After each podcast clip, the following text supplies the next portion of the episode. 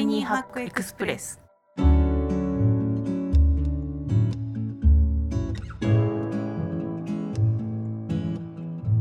こんにちは。ライフハッカージャパン編集長の遠藤です。こちらの番組はタイニーハックつまり小さなライフハックを紹介する番組です。ライフハッカージャパンの記事から行きや帰りの電車で聞きたくなる仕事に役立つライフハックを音声版でお送りしています。今回一緒にタイニーハックを紹介してくれる仲間はこちらです。こんにちは、ライフハッカージャパンの水野です。内藤です。よろよろしくお願いします。よろしくお願いしますはい7月24日月曜日ですね今日のタイトルは同僚とギスギスしてしまったら職場での対立を緩和する3つのポイントという記事です職場での対立同僚とギスギス聞くだけでストレス感じるわ きついですね。うんしんどいね。しんどい。ある？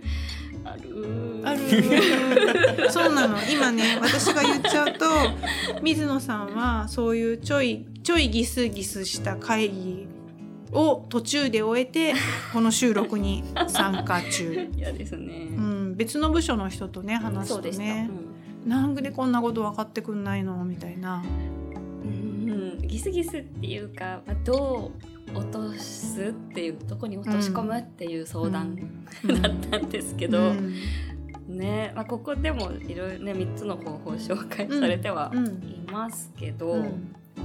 ね、ボディーランゲージとか自分がどういった人間のタイプかとか、最後まで聞いてから返答しようねとかありますけど、なんか今終えたから本当にわかるんですけど私本当に態度に出やすい顔と。顔に出ちゃう。顔に出ちゃう。とか言わないんですけど。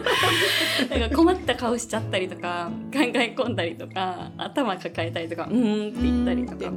普通に考えてるだけなんですけどそれを聞いてどうしようかなって考えてるだけなんですけど困ってます感がすごい出ちゃってうん。多分それあんま出さない方がうんいいじゃないですか相手も多分困困るだろうっていうのを想定して言ってきてくれてるところに対してうん。困ってますって出しちゃうと、うん。なんか余計こう威圧感を与えちゃうっていうか、うん。別に与えたくないのに、うん。そうしちゃってるみたいなところがすごい反省しました。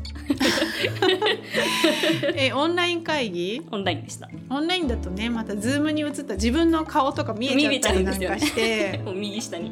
あーってなったりとかね途中で気づいてうん。うんってこうニコニコしたりとか 切り替えて切り替えてみたりして 怖い顔になっちゃってるとか。なと思って。相手の人ねそれで嫌だなって思ったりするかもとかね。うん。なんか申し訳ないなって改めてこの記事読んで思いました。優しいな。優しいな。私の知ってる同僚はもう態度に出て「あーん」とか言う人いますけどね、仕事中ですけどね。うん、まあそれもだいぶ大丈夫ですけどね私。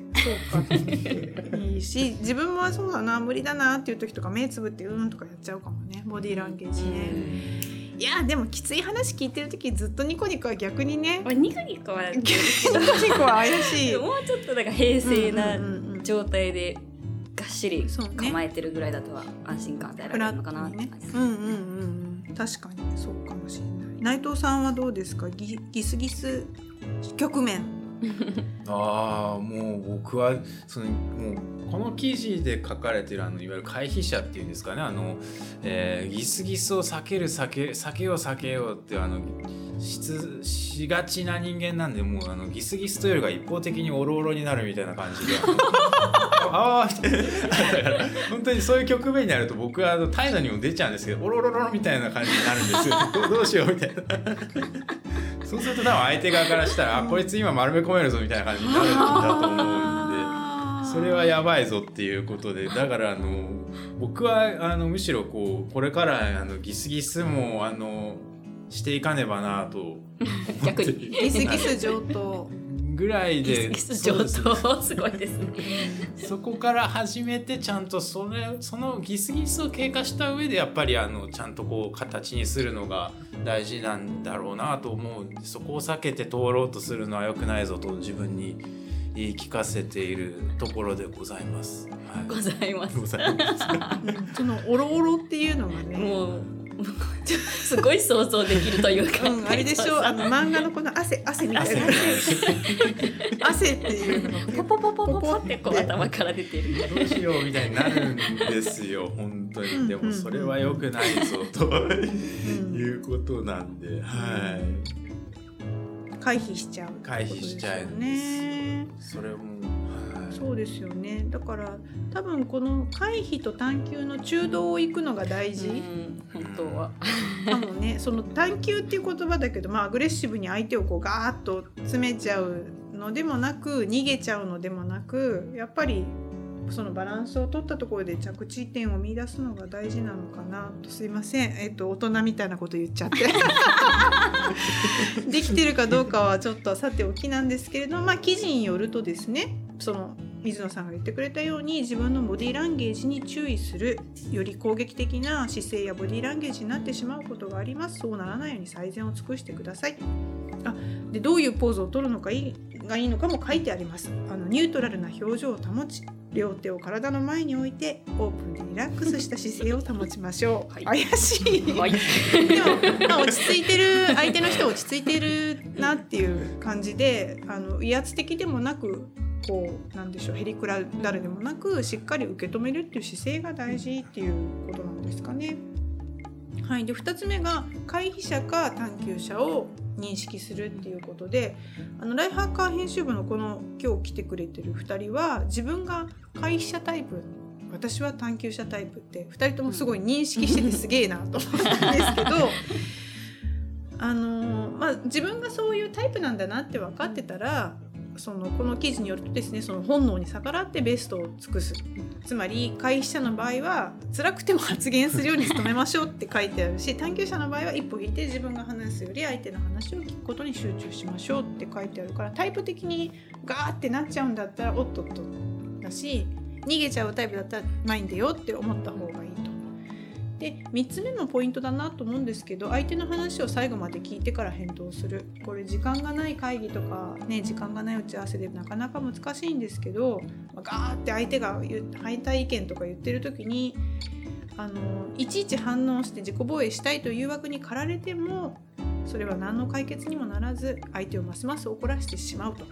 だから相手の話を最後まで聞いてからそれに応じた返答をするようにしましょうという内容でした。わかる。わかる。わかっちゃいるけど。ですよねちょっ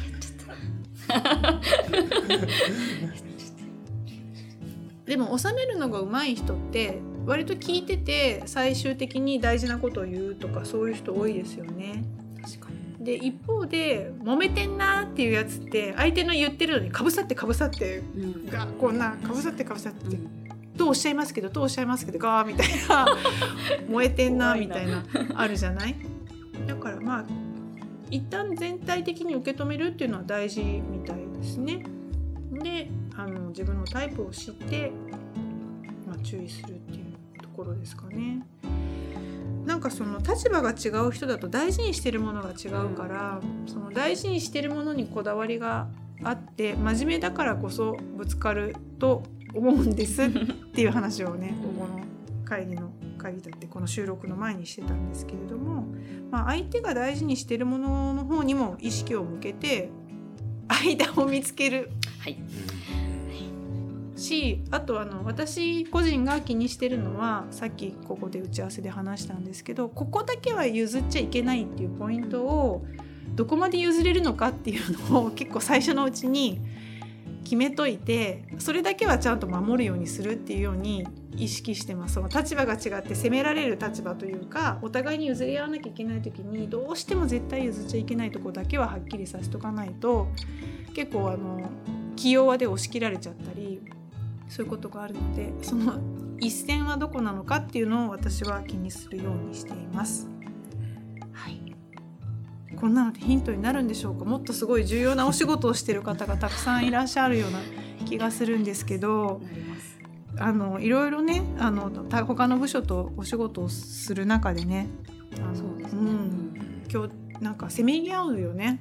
お互いの正義でそう。語り合っちゃうから。そうそうそうそうそう。そううん。ねなんかあの私たちの会社はあのこのライハッカーっていうねオンラインメディアの仕事があってでそこに広告を載せてビジネスになってる仕事があったりあの e コマースといって、まあ、あのオンラインメディアから皆さんに商品を紹介して買っていただくようなこともビジネスにしていてそれぞれゴールが異なるので 日々結構いろんなディスカッションがあってですね。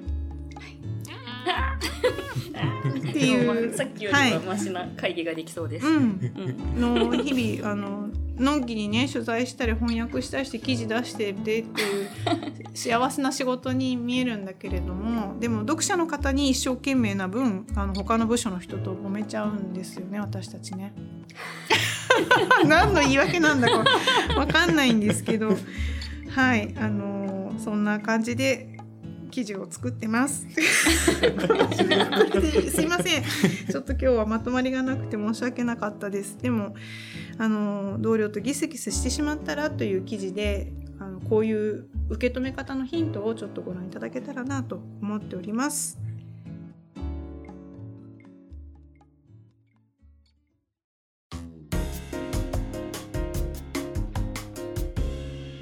タイニーハックエクスプレスポッドキャスト版お聞きの方は概要欄に記事の詳細がございます。どうぞ記事もご覧ください。ライフハッカータイニーエクスプレスは毎週月曜日に更新しています。チャンネルの購読フォローをお願いいたします。それではまた次回お会いしましょう。お相手はライフハッカージャパン編集長の遠藤と水野と内藤でした。